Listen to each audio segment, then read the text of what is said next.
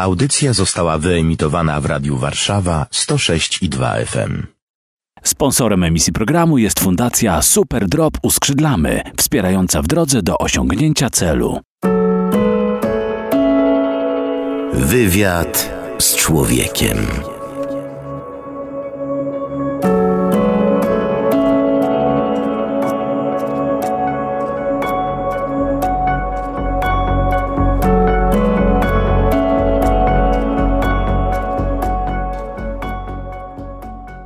Paweł Kęska, witam Państwa ciepło i serdecznie w ten zapewne chłodny zimowy wieczór. Zobaczyłem taką informację, zupełnie brzmiącą e, niepozornie, ile kroków dziennie wykonuje człowiek. Pomnożyłem to szybko i wyszło mi, że w ciągu życia wykonujemy jakieś 200 milionów kroków. Proszę Państwa, 200 milionów razy nasze niezliczone ścięgna, mięśnie oraz kości pracują po to, żeby nas dokądś nieść. Ale dokąd my idziemy, proszę Państwa? Moim gościem jest e, Anna Stępień, lekarz. Witaj Aniu serdecznie. Dobry wieczór. Ludzkie ciało jest fascynujące. Oj, bardzo. To chyba była też jedna z rzeczy, która skłoniła mnie ku temu, żeby tym lekarzem zostać. I takie bycie z człowiekiem. Ale to niedawno się wszystko działo. Tak. Ja lekarzem jestem stosunkowo krótko. Dokładnie dwa lata temu uzyskałam dyplom i od tego czasu stawiam swoje pierwsze kroki, jedne z tych milionów, które wyliczyłeś, e, na korytarzach szpitalnych, na oddziale. Czyli wiesz, dokąd idziesz. Mam nadzieję. My też się spotykamy e, nie bez powodu, nie tylko dlatego, że człowiek wykonuje w ciągu życia 200 milionów kroków, ale też dlatego, że Ania pracuje w szpitalu jednoimiennym e, poświęconym osobom chorym na COVID i to jest twoja, z tego co wiem, pierwsza długoterminowa praca. Tak, to prawda. Ja swoją pracę rozpoczęłam dokładnie trzy miesiące przed wybuchem pandemii i wszystko szybko musiało się zmienić. Ale myślę, że już przez te no, ponad 10 miesięcy, które tak funkcjonujemy, każdy z nas trochę oswoił się też z tą sytuacją. Będziemy dziś dużo mówić o, o tym, co to znaczy chorować na COVID, co to jest niepewność, jak się zmienia system funkcjonowania szpitalu. Ale ja jeszcze wrócę do tych kroków. Dlaczego wybrałaś medycynę? Ze względu na tajemnice biologiczne życia człowieka, czy na jego serce? A propos serce, policzyłem to. Serce nasze, licząc tylko około 65 lat życia, oczywiście żyjemy jak najdłużej, bije jakieś 2 miliardy 522 miliony 880 tysięcy razy. Oj, no myślę, że to jest na pewno fascynujące. To, jak funkcjonuje ludzki organizm, e, jakie procesy w nim zachodzą, to na pewno jest niesamowicie interesujące. Zawsze jak wyobrażałam sobie to, co chciałabym robić, to zawsze towarzyszyła mi taka myśl, żeby było to coś, co jest stosunkowo blisko człowieka, co pozwala mi z nim budować takie codzienne relacje, coś, co pozwala też w jakiś sposób towarzyszyć człowiekowi. W medycynie, w byciu lekarzem, jakby odnalazłam te dwie rzeczy. Zostańmy przy ludziach zdecydowanie, dlatego że ty nie wybrałaś na przykład anestezjologii, wybrałaś takich pacjentów, z którymi ma się kontakt długo, z którymi się pracuje cały czas. To prawda. Ja rozpoczęłam specjalizację z chorób wewnętrznych, tak zwanej interny. I jest to chyba taka specjalizacja, która wymaga właśnie tego towarzyszenia ludziom, którego tak szukałam w życiu. Bo często ci pacjenci nie są z nami przez dzień, dwa, trzy, ale przez tygodnie musimy pomóc im nie tylko w ich problemach medycznych, ale też w masie różnych problemów socjalnych. Też często próbujemy, mam nadzieję, że w jakiś sposób udolnie, pomóc im w jakichś psychologicznych e, problemach, tak? Także rzeczywiście tu się zgodzę, że jest to taka bardzo szeroka dziedzina medycyny. A twoje pierwsze doświadczenia? Pytam o takie doświadczenia, które ci powiedziały, że tak, chcę więcej tego, że chcę pójść w tą stronę. Były jakieś takie momenty w życiu, które powiedziały, że to, że to będzie dobry kierunek? Mhm. Um, swego czasu byłam wolontariuszem w hospicjum ta praca też pokazała mi, że to jest kierunek, w którym ja chcę iść. Przed tak? studiami? I przed studiami, i w trakcie studiów. No również. to jest twarda decyzja. Na studia się idzie, jak się dobrze liczy, tam mając gdzieś około 18 lat, mniej więcej. Kto cię w ogóle tam wpuścił do tego hospicjum? Oj, to chyba też była. Pojawiła się gdzieś propozycja chyba pani pedagog szkolnej, że szukają właśnie młodych osób, które chciałyby zaangażować się w pracę hospicjum, mm, w takie bardzo proste, codzienne czynności, jak y, karmienie osób, które tam przebywają, czy wyjście z nimi na spacer, przeczytanie jakichś książek, tak? Taką regularną pomoc, ale bardzo prostą. I myślę, że to raz, że wywarło na mnie bardzo duży wpływ, ale dwa też otworzyło pewną perspektywę właśnie drogi, w którą mogę dalej iść i podążać. To wiele spośród tych 200 milionów kroków wychodziłaś korytarzami hospicjum. A twarze, a osoby, imiona? Możesz jakieś wspomnieć? Pamiętam takiego pana Władysława, który, do którego chodziliśmy. Um, on bardzo lubił, jak czytało mu się książki, bo sam już niestety mm, tak nie był w stanie tych książek czytać. Zawsze po jakimś tam przeczytanym fragmencie, on potem dzielił się różnymi życiowymi mądrościami, jak to każda starsza osoba. On był takim trochę naszym dziadkiem, można powiedzieć. I tak żartobliwie obracał jakieś e, rzeczy, i to na pewno też zapadło mi w pamięć. I mimo tego swojego ciężkiego położenia taki uśmiech, który po prostu nie gasł na twarzy tego człowieka. Ale wiesz, chyba dwa razy byłem w hospicjum i też rozmawiałem i tęsknię za tym miejscem. Ja nie rozumiem do końca dlaczego. Mhm. Jak tak mówię, Anna Stępień lekarz. Dobrze. Ale tam poszła Ania, a ludzie umierają. I to jest zwyczajnie trudne. A ty wybierasz tą drogę. Dla mnie hospicjum czy hospicjum, czy też e, oddział w szpitalu, tak, w którym obcujemy z jakimiś ciężkimi chorobami, jest takim miejscem, który, które pokazuje nas trochę jako prawdziwych ludzi. I tam często mam wrażenie, że wszystkie maski, wszystko to, kim chcielibyśmy być w społeczeństwie, tak, opada. I te relacje, które jesteśmy tam w stanie stworzyć, są prawdziwe, czyste i ludzie mm, jakby tak prawdziwie otwierają się. I myślę, że to jest też duża część tego, co tak bardzo mnie jako tą młodą Anię tam pociągało tak naprawdę, tak? Że ja tam widziałam taki prawdziwy świat prosty, skromny, mm, nieubrany w jakiś blichtr, ale taki autentyczny. Szczery. Szczery, dokładnie. No tak. Też śmierć jest taką sytuacją, wobec której chyba trzeba być szczerym.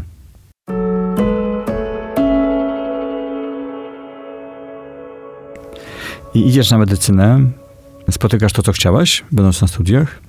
Miliony łacińskich nazw, mnóstwo pracy teoria na początku. Tak. Jakby te oczekiwania zderzyły się no jednak z jakąś swego rodzaju rzeczywistością, przez którą też trzeba było przejść, tak? Okej. Okay. Ale właśnie, żeby znaleźć znów jakąś drogę tych relacji, tak? I tu kolejny gdzieś tam wolontariat, który był mi potrzebny, żeby tą życiodajną siłę i energię po prostu czerpać. A to ten wolontariat, to mówisz o, o hospicjum Świętego Krzyża, czy jeszcze coś tak. innego? Tak. No, to znów taki wybór trudny. Trudny po ludzku, sądząc. Tak, ale chyba też potrzebny, bo tam zajęłam się pracą głównie z osobami bezdomnymi. Ponieważ Mokotowskie Hospicjum Świętego Krzyża miało pod swoją opieką e, dwa domy dla osób bezdomnych i tam właśnie tak... E, się zakotwiczyłam na jakiś czas. Kiedy to mówisz, to się szeroko uśmiechasz i w ogóle bije od ciebie ciepło i spokój, a mówisz o rzeczach bardzo trudnych. To jest wielka tajemnica. Proszę Państwa, słuchajmy bardzo uważnie, bo to jest lekcja życiowa. Kogo spotykasz w tym hospicjum Świętego Krzyża? Spotykam osoby ogromnie doświadczone przez życie, i jako młody człowiek, któremu naprawdę nic nie brakuje, który ma szansę kończyć bardzo dobrą uczelnię, spotykam osoby, których, tak jak mówię, życie doświadczyło niesamowicie, które też niejednokrotnie kończyły dobre studia, ale stało się coś, przez co wylądowały na przykład na ulicy, przez co nie potrafiły się podnieść. I myślę, że to też była taka mm, lekcja, tego, jak niektóre rzeczy, jak to, jak funkcjonujemy, czasami potrafi być ulotne. Lekcja kolejna tego, jak nie możemy oceniać powierzchownie i po pozorach, tak, osób na przykład bezdomnych, że to jest na pewno ich wybór. Niekoniecznie. I też myślę, że lekcja takiej sumienności i, i takiego zaangażowania się w coś na 100%, że ja przychodząc tam wiem, że te osoby czekają na moją obecność, tak? I ja po prostu nie mogę ich zawieść, więc nie chodzę tam tylko dla siebie, ale też dla nich. I to było bardzo cenne doświadczenie. Czyli więź. Znów wracamy do tych relacji, tak? Tak, ja, może to jest gdzieś między biciem serca a krokami, ale więź z pacjentem w życiu lekarza, ja zupełnie się nie znam, ale myślę sobie, że być może czas przynosi obojętność, albo nawet lepiej być chłodnym, żeby nie nawiązywać relacji, które będą trudne w przyszłości, bo pacjent będzie ciężej chorował albo odejdzie, to może lepiej po prostu tylko coś przepisać i niespecjalnie rozmawiać. Pewnie w takim miejscu jak hospicjum jeszcze poświęcone osobom bezdomnym, to raczej są więzi. To prawda. Też gdzieś zawsze z tyłu głowy mam mm, taką myśl profesora Szczeklika, to jest i autor książki dla internistów, takiej Biblii internistów, ale i człowiek, który bardzo dużo też pisał o etyce mm, medycznej, który mówi, że właśnie ta więź, ta relacja jest tak naprawdę jednym z najbardziej terapeutycznych czynników. Że dobry lekarz powinien towarzyszyć swojemu pacjentowi, osobie, którą leczy, przez cały ten etap, tak? I to dla mnie jest naprawdę takie i światło, i wyznacznik tego, jak, jak być z chorymi, nawet jak niejednokrotnie nie wiemy, jak im pomóc tak medycznie, tak? Czego na przykład obecna pandemia jest doskonałym przykładem, tak? Dojdziemy zaraz do pandemii. Jeszcze trochę kroków nam zostało. Tak sądzę, że wolontariusz z Akademii Medycznej to nie jest wolontariusz liceum, czyli pewnie wykonujesz już zabiegi medyczne. Bo osoby bezdomne są często w bardzo złym stanie, też fizycznym. Dla ciebie to nie było trudne? Myślę, że było. Ale też już um, mając jakieś doświadczenie pierwszych praktyk w szpitalu, pierwszego zetknięcia się z naprawdę chorymi ludźmi, to też było łatwiejsze. Tak, nasze czynności tam polegały głównie na opatrywaniu ran, podawaniu leków, sprawdzaniu jakichś podstawowych parametrów, ale myślę, że to też taka, taki aspekt ludzki po prostu, że to jest jakaś część mojej pracy po prostu. Czasem na przykład całe ciało pokryte ranami, które pieją, że to są wrzody, że to są często też gangreny, że to są takie bardzo trudne sytuacje. Chyba tak samo trzeba leczyć czyjeś serce, jak, jak czyjeś schorowane ciało. To prawda. Oprócz takiej pracy czysto medycznej, te relacje, rozmowy, to, że tak młode osoby same chciały przychodzić tam i, i pomagać, też było bardzo terapeutyczne dla tych osób.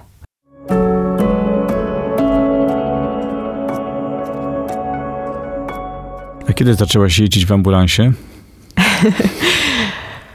Jeżeli dobrze pamiętam, to był 2018 rok. Wtedy właśnie z kolegą, który również działał tam w Mokotowskim Hospicjum Świętego Krzyża, zobaczyliśmy, że jest taka duża potrzeba um, wśród osób bezdomnych, które nie są w stanie przyjść do nas, poprosić o tą pomoc. Czy to ich stan zdrowia na to nie pozwala, czy po prostu mają za daleko, nie wiedzą jak do nas trafić. No i wtedy powstał pomysł e, ambulansu z serca, takiej karetki dla osób bezdomnych. No i tak zaczęliśmy jeździć, tak, docierać do coraz większej ilości osób, co też jakby było pewnym ważnym etapem. Sama ta organizacja dalej rozrasta się, także bez nas. I to jest naprawdę, naprawdę piękne, że można było dać zaczątek czemuś, co teraz dalej przynosi jakieś profity. Na czym w ogóle polegała Twoja praca w ambulansie? Tam głównie dojeżdżaliśmy do osób, które potrzebowały pomocy medycznej, ale niejednokrotnie były to też osoby, które gdzieś głęboko w swoim sercu miały duży uraz, dużą niepewność, taką dużą dozę nieufności do jakichkolwiek służb medycznych. dojechać na działki, czy nawet do jakichś pustostanów tak naprawdę nie jest tak ciężko, ale to, żeby przekonać taką osobę do tego, żeby przyjęła naszą pomoc, żeby opowiedziała nam o swoich problemach, żeby na przykład dała się przekonać, że spędzenie tygodnia, dwóch, trzech w jakiejś noclegowni czy w schronisku dla bezdomnych będzie dla niej z dużą korzyścią, no to była rzeczywiście trudna praca i myślę, że taka oparta znów o relacje. Okazywało się, że dopiero przy drugiej, trzeciej, czwartej wizycie u takiej osoby ona dawała się przekonać, że warto nam zaufać. To, co nas niesamowicie motywowało, to te efekty naszej pracy, tak? To była realna pomoc. My byliśmy zmotywowani, że to widzimy. Te osoby też były zmotywowane, że rzeczywiście ich stan zdrowia się poprawia, one czują się lepiej. Jakieś e, twarze, jakieś historie, imiona? Dla mnie taką najbardziej niesamowitą historią mm, jest pan, którego spotkaliśmy leżącego zupełnie mm, brudnego, e, zwiniętego w kłębek gdzieś za sklepem monopolowym na Woli, który tylko w momencie, jak do niego podeszliśmy, odmawiał naszej pomocy. Mówił, że on nic nie chce, nie potrzebuje, żebyśmy odeszli, że w ogóle on naprawdę ma się dobrze, nic nie chce. No oczywiście pan miał wiele problemów medycznych, miał ropiejące owrzodzenia na nogach, był bardzo wyniszczony. I takimi małymi krokami, właśnie rozmową, powiedzeniem, że my tu jesteśmy po prostu dla niego, bo chcemy mu pomóc. Jasne, może odmówić, ale jakby może też spróbować tą naszą pomoc przyjąć. Pan zdecydował się, że tą pomoc przyjmie. Udało się go przewieźć do schroniska, tam e, doprowadzić jego stan zdrowia, wyleczyć go, wyleczyć jego owrzodzenia. Pan dzień po dniu czuł się coraz lepiej, jakby stawał na nogi i sam w ramach takiej wdzięczności i tego, że czuł, że ma jakby do spłacenia jakiś dług wobec tego losu, który go spotkał, sam stał się wolontariuszem w tym e, schronisku.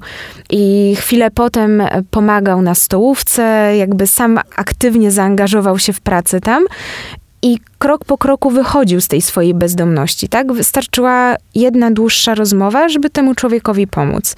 I znów okazało się, że to nie problemy medyczne są jego największym problemem, ale taka bardzo duża nieufność, gdzieś rany w psychice, które po prostu zostały i które często są o wiele trudniejsze do wyleczenia niż yy, rany na nogach na przykład. Teraz się dostaje pieczątkę z napisem lekarz, czy, czy co się dzieje, co się zmienia w życiu studenta, kiedy staje się lekarzem? Taką pieczątkę musi wyrobić sam. Tak. I od kiedy masz tę pieczątkę? Od dwóch lat. Każdy lekarz po skończeniu studiów musi najpierw odbyć roczny staż w wybranym przez siebie szpitalu i po takim stażu zyskuje pełne prawo wykonywania zawodu i może już rozpocząć pracę samodzielną, tak? Oczywiście pod okiem bardziej doświadczonych yy, kolegów, ale jednak już na, na swój własny rachunek. Tak sobie wyobrażam, że kiedy się wybiera medycynę, to czy jakiekolwiek studia, to się myśli o jakimś zbiorze możliwych do zrealizowania pomysłów, marzeń, chęci, wizji. A kiedy się kończy, to trzeba coś wybrać i to może być dużo trudniejsze. Jak to było u ciebie? To prawda. Ja w trakcie studiów um, przechodziłam przez różne etapy. Na samym początku taka zafascynowana też ludzkim ciałem, myślałam o jakiejś zabiegowej specjalizacji, może chirurgia. Tam jest taka akcja, dzieje się, tyle można zrobić, zobaczyć. No ale jednak yy, wygrała ta, wygrało to serce i, i jednak relacje i taka nieco spokojniejsza praca, ale jednak bliżej ludzi. I tak koniec końców z wielu jakichś tam pomysłów, no zdecydowałam się na, na choroby wewnętrzne. Pamiętasz swoich pierwszych pacjentów? Tak. Po to na stażu jeszcze? Tak. Pamiętam panią, która trafiła do nas w bardzo ciężkim stanie i jakby reakcje moich starszych kolegów, że no pani raczej już nie rokuje, no ma dużo chorób przewlekłych, że trzeba jakby i z nią, i z rodziną porozmawiać o, o zbliżającym się końcu. I pamiętam taką swoją niezgodę na to jako młodego lekarza. Przecież tak nie może być, my musimy walczyć o panią. I myślę, że też w tej niezgodzie, w tej determinacji udało się tak naprawdę też dużo tej kobiecie pomóc. Koniec końców pani wyszła. Myślę, że ma się dobrze, jeżeli jeszcze, jeszcze żyje. A też pamiętam, jak dużo z tym wszystkim, oprócz właśnie tej mojej de determinacji, tej niezgody na takie mm, postawienie wszystkiego na jedną kartę, było też takiego zaangażowania w pomoc e, taką socjalną tej pani, która potrzebowała przeorganizowania tak naprawdę swojego życia, bo przez to, że jej choroba była bardzo ciężka, musiała później jakby być pod stałą opieką, rodzina musiała tą opiekę zapewnić, też byli w tym zagubieni, tak, bo nigdy wcześniej niczego takiego nie, nie organizowali, nie załatwiali. Pamiętam, że ja sama w to bardzo się zaangażowałam. Przemawiało przeze mnie taka, taka młodzieńcza nadzieja, niezgoda na, na coś, co się dzieje. Myślę, że jestem nawet dumna z tamtej Ani. No, może to nie tylko młodzieńcza niezgoda, może ta niezgoda nigdy nie mija. Oby.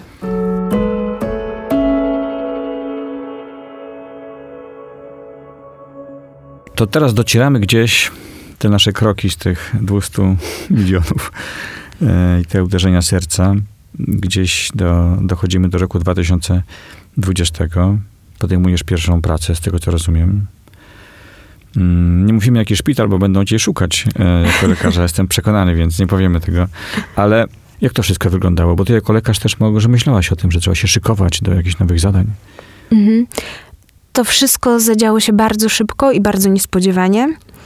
Tak naprawdę z dnia na dzień dostaliśmy informację, że jako szpital mamy się przemianować i od niedługiego czasu przyjmować chorych wyłącznie z koronawirusem.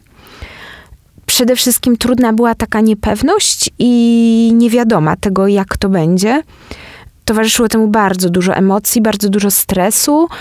Musieliśmy szybko zorganizować przeróżne szkolenia z tego, jak korzystać ze środków ochrony, jak się ubierać we wszystkie maski, kombinezony, przyłbice, jak się z tego rozbierać, w jaki sposób przeorganizować oddział, wytyczyć strefy czyste, brudne, gdzie możemy funkcjonować normalnie, gdzie będą pacjenci, jak zrobić to, żeby to było bezpieczne i dla nas, i dla nich.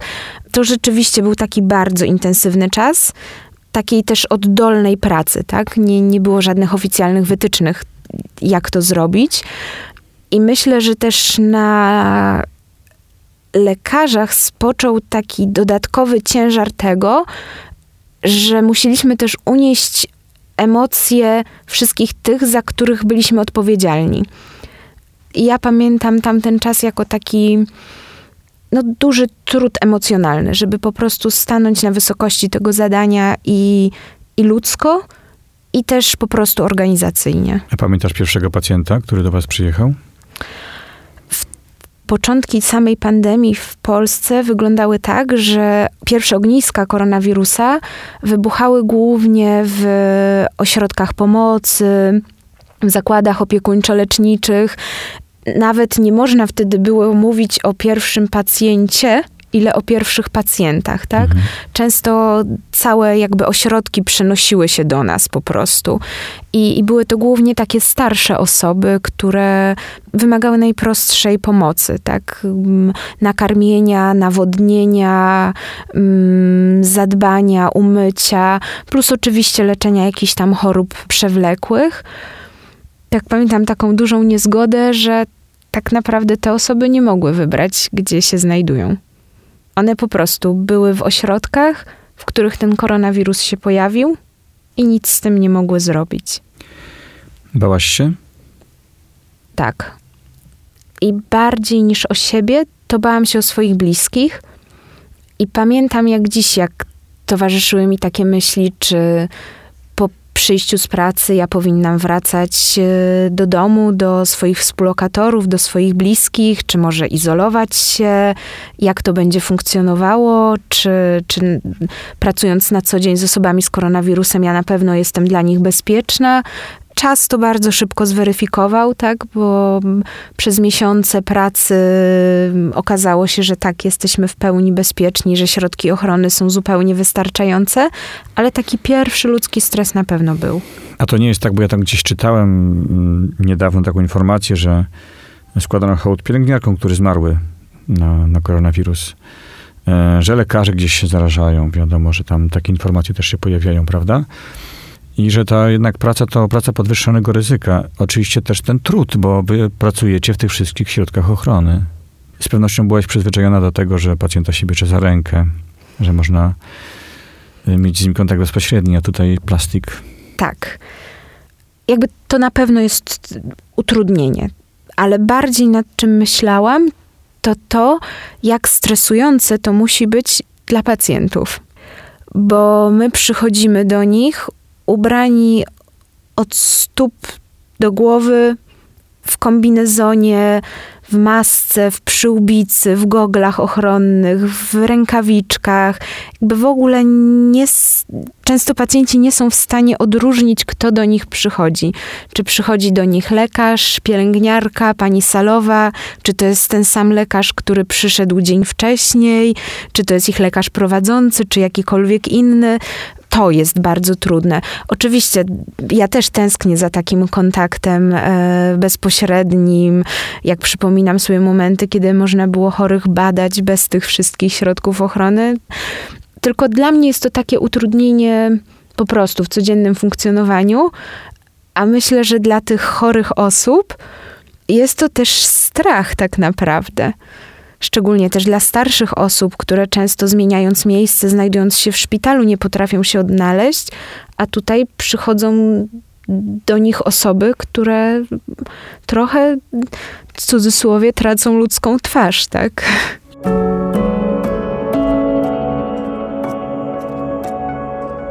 Ja też nie wiem, jak to jest w szpitalu, czy jest jakiś oddział chorób zakaźnych. Cały szpital się chyba zamienił w taki oddział, prawda? Mój szpital akurat tak, cały się zamienił, wszystkie no oddziały. Pewnie też, y, jak wszędzie, jest taki oddział intensywnej terapii, gdzie trafiają ci najciężej chorzy. Jak to wygląda? Jak, jak to jest, kiedy ktoś przychodzi do szpitala, e, wykryto u niego ten koronawirus? Co się dzieje dalej? Jaka to jest droga? To zależy. To zależy też od tego, jak przebiega sama infekcja jakie szkody w organizmie powoduje. Są osoby, które przechodzą infekcję koronawirusem łagodnie. Są takie, u których te powikłania są obecne, ale nie są na tyle ciężkie, że wymagają intensywnej terapii.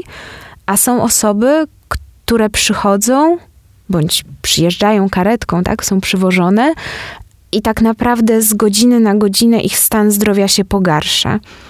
Ostatnio nawet miałam takiego chorego, który tak naprawdę od przyjęcia e, do oddziału ratunkowego pogarszał się z godziny na godzinę. W momencie, kiedy trafił na nasz oddział, był już w tak ciężkim stanie, że po pierwszych czynnościach, e, po zbadaniu go, po daniu pierwszych najpotrzebniejszych leków, ja już musiałam prosić o pomoc lekarza anestezjologów z oddziału intensywnej terapii, żeby temu człowiekowi pomogli. Bałam się o niego bardzo, ale taka wiadomość nawet z dzisiaj, że ten pan wygrał tą chorobę, tak? Wygrał tą walkę trafił z powrotem na nasz oddział, tak?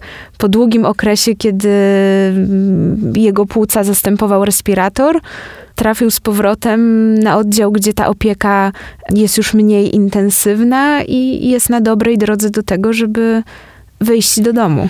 Oni są samotni, bo nie mogą się spotkać z nikim, bo nikt ich nie bierze za rękę. Jak to wygląda? To prawda. Myślę, że COVID trochę jak soczewka skupił te wszystkie problemy osób będących w szpitalu i ze względu na wszystkie mm, obostrzenia sanitarne, teraz do szpitala nie może nikt wejść. I te osoby na pewno są bardzo samotne. Myślę, że to jest też niezwykły przywilej nas jako lekarzy, że my możemy im jakoś towarzyszyć, że możemy być tym pośrednikiem między nimi a rodziną. Tak jak osoby młode bez problemu, tak przy użyciu najnowszych y, mediów, są w stanie porozumieć się nawet y, ze szpitala ze swoimi bliskimi, o tyle osoby starsze mają z tym problem.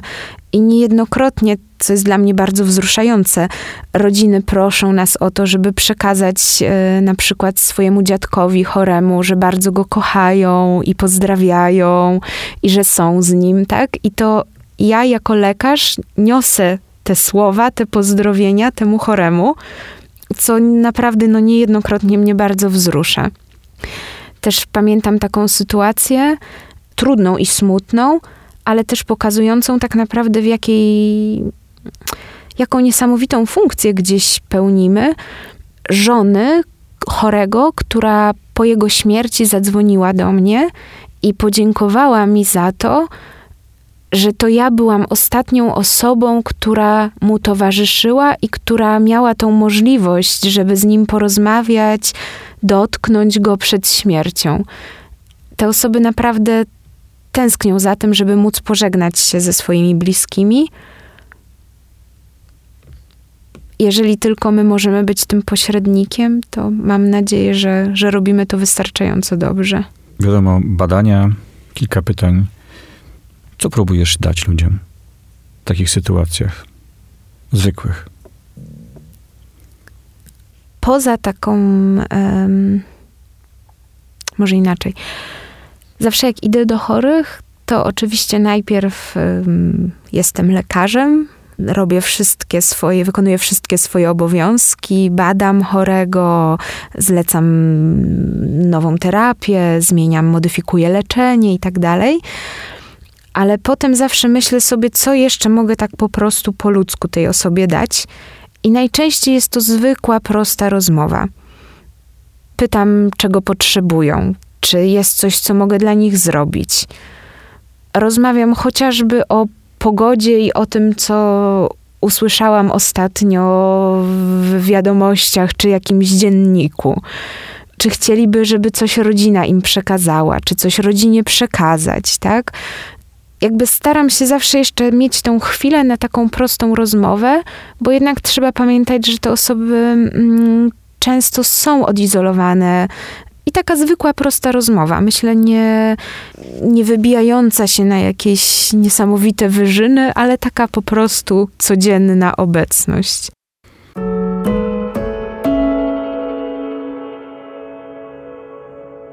Powiedziałaś też w międzyczasie, mówiąc o, o swojej pracy, że straciłaś pacjenta. Tak. Po, w, na samym początku pandemii e, zmarł mój pierwszy pacjent. I dla mnie, jako lekarza, na pewno było to um, trudne. Takie zetknięcie się z, z tym, że ja już nic więcej nie jestem w stanie pomóc, tak? Ta osoba po prostu umiera. Mm, takich sytuacji oczywiście teraz jest, y, przeżyłam już bardzo dużo i no jest to też jakaś codzienność, z którą y, musimy nauczyć się funkcjonować. Ale zawsze z tyłu głowy mam taką myśl, jak to zrobić, żeby nie utracić tej pewnego rodzaju wrażliwości, tak? I żeby nie przyzwyczaić się do tego, że takie jest życie, kiedyś musi się skończyć. Nie Każde życie jest wyjątkowe i to jest zawsze bardzo, bardzo trudne dla rodziny, co też trzeba uszanować, bardzo trudne dla samej osoby, która często, szczególnie też w COVID-zie, tak naprawdę do, do końca, gdzieś tam do tych swoich ostatnich chwil jest świadoma i, i jakby jak najlepiej towarzyszyć tym osobom? To też takie pytanie, które myślę, że każdy lekarz często sobie zadaje. Kiedy się zaczęła ta pandemia, bardzo wiele rzeczy było niewiadomych. Nie wiadomo też było do końca na co się przygotować. Coś cię przerosło podczas tej pracy w tych pierwszych miesiącach? Myślę, że na samym początku czymś, z czym sobie nie radziłam, była niesamowita ilość cierpienia którą obserwowaliśmy na oddziale. I pamiętam jak dziś jeden z pierwszych moich dyżurów, które siłą rzeczy są bardzo stresujące dla, dla młodego lekarza. I dwie umierające osoby. To był dyżur jeszcze w Wielki Piątek, kiedy właśnie w twarzy takiej umierającej osoby pomyślałam, że tak naprawdę jest to też twarz Chrystusa, tak? Który gdzieś umiera. I to cierpienie jakby jest obecne. Od niego nie da się uciec i z nim musimy też umieć żyć. A ten Chrystus czegoś od ciebie chce? Tego, żebym była. I szła. Jak słuchasz ludzkiego serca, tak? Bo to jest tak, że ma się taki stetoskop, one pewnie wyglądają wciąż w ten sam sposób. Dawno nie byłem u lekarza, więc nie wiem, ale Tak. i tam się słucha i co ty słyszysz tam? Słyszę to serce. Czy, czy jest miarowe, Mhm. czy niemiarowe? Czy jakieś... bije szybko, czy bije wolno? Czy ma jakąś dysfunkcję, którą też możemy wysłuchać pod postacią jakiegoś szmeru? A poza tym, że to jest taki po prostu czysto, że to słuch pracuje, odbiera stuk puk, stuk puk, stuk puk, prawda? To jest jakieś przeżycie dla ciebie, jak choćby zaczynałaś tę pracę? Było? Tajemnica naszego życia po prostu i, i ludzkiego istnienia, tak? Mimo naszych lekarskich przewidywań, starań, em, działań, niejednokrotnie nie jesteśmy w stanie uchwycić i powiedzieć, kiedy tak naprawdę nastąpi koniec naszego istnienia? Czy ta osoba wyzdrowieje, czy nie? Jasne, my to przewidujemy. W większości przypadków z bardzo dużym prawdopodobieństwem i wiemy, że takie działania pomogą w wyz- w wyzdrowieniu, trzeba zrobić to czy tamto, ale niejednokrotnie zdarzają się naprawdę sytuacje, których nie jesteśmy w stanie wytłumaczyć, których tak po prostu medycznie nie rozumiemy. Dlaczego ta osoba, która nie rokowała, przeżyła? Albo dlaczego osoba, która leczyła się tak dobrze, która miała niesamowicie duże szanse na wyleczenie, niestety odeszła. I to jest coś, co, co nas lekarzy też uczy dużej pokory. To, kiedy odchodzimy, jest polem walki lekarza, ale też tajemnicą, bo te 200 milionów kroków to jest statystyka. To nie ma żadnego znaczenia.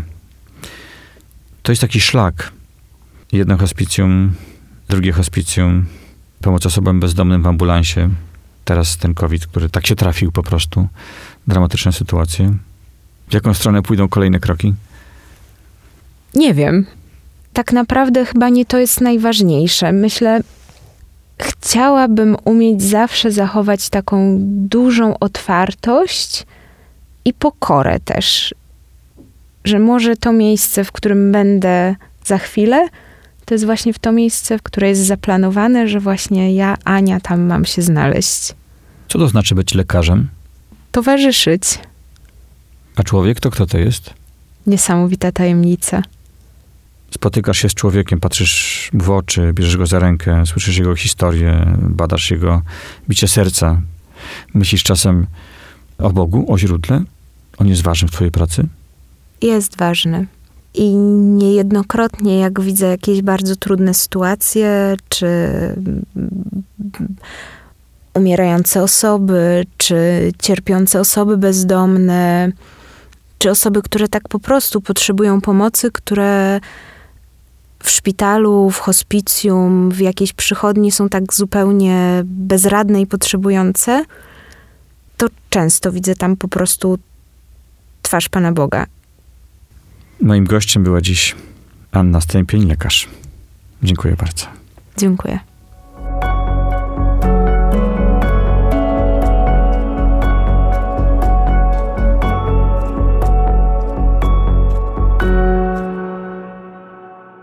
Sponsorem emisji programu była Fundacja Super Drop Uskrzydlamy. www.uskrzydlamy.org. Fundacja z empatią.